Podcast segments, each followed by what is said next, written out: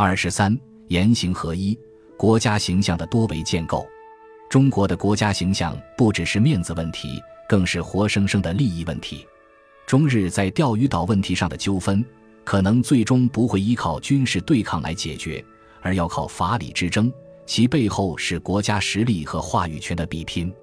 中国在海外的投资最大的障碍，可能不是国家间的政治矛盾，而是当地社会的接纳和认同。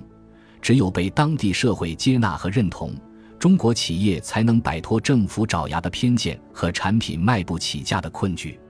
对于中美新型大国关系的建立，即便两国政府达成了基本共识，还需要社会之间提升战略互信。近年来，中国大力提倡公共外交，领导人身体力行，希望加深世界对中国的了解，提升中国的国家形象。但不能把公共外交狭义地理解为宣传和传播工作。正确义理观实际上指明，中国获得国际社会的理解和尊重，不仅要靠讲好中国故事，还要靠做好中国实事，把言与行结合起来。十八大以来，相关的政策实践已广泛开展，主要包括：第一，扩大和深化对外援助。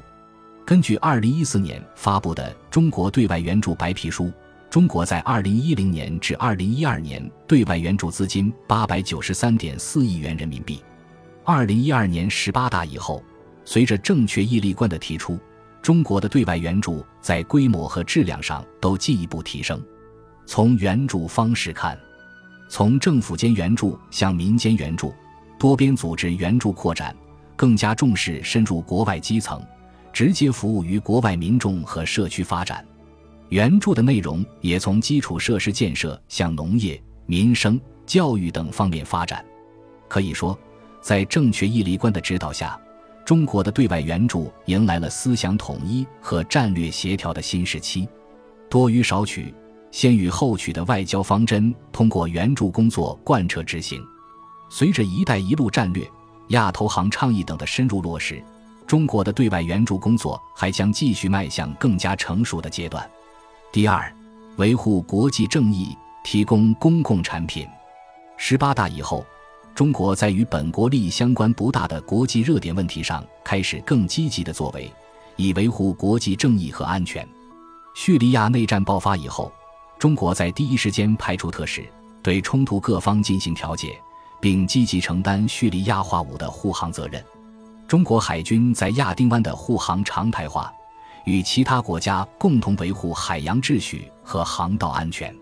国家领导人在亚信峰会、博鳌亚洲论坛、亚太经合组织峰会等场合积极发出带有中国思想的和平和发展倡议，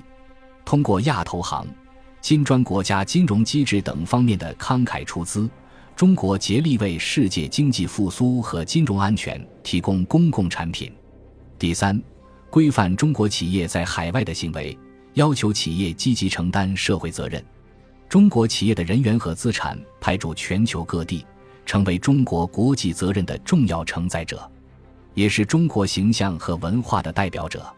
习近平作为国家主席首次出访，就在与非洲国家领导人早餐会上提出中国企业在海外的社会责任问题，并在安哥拉专门宴请中资企业代表。要求企业促进中非友好，树立良好形象。此后，政府主管部门、驻外使领馆、中资企业自身等对国际社会责任的重视都大大加强。政府和企业、政治和经济双管齐下，为正确义利观的贯彻落实插上了双翅。